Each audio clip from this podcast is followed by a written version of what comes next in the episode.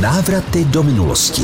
Významné události, osobnosti a vynálezy naší historie. Přemysl Oráč. Běda mužům, kterým žena vládne. Tuto větu prý zvolal jistý vladyka v době, kdy v Čechách panovala kněžna Libuše.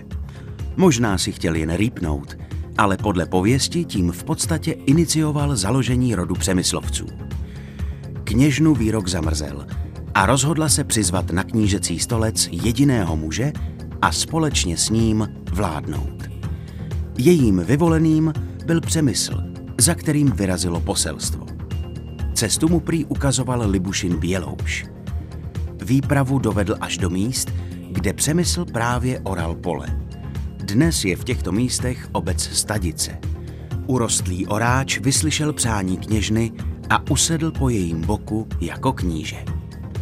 Pověst o přemyslu Oráčovi popsal kronikář Kosmas počátkem 12. století. Na památku bájného zakladatele rodu Přemyslovců obouvali čeští vládci jeho údajné líčené střevíce a na rameno brali jeho mošnu. Tyto relikvie byly uloženy v knížecí komoře na Vyšehradě a panovníci je používali až do časů Václava IV.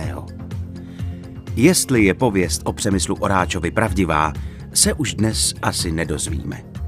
V každém případě ji ale ve Stadicích nedaleko Ústí nad Labem připomíná pomník z roku 1841, kterému vévodí pluch. Návraty do minulosti s Vojtou Kotkem.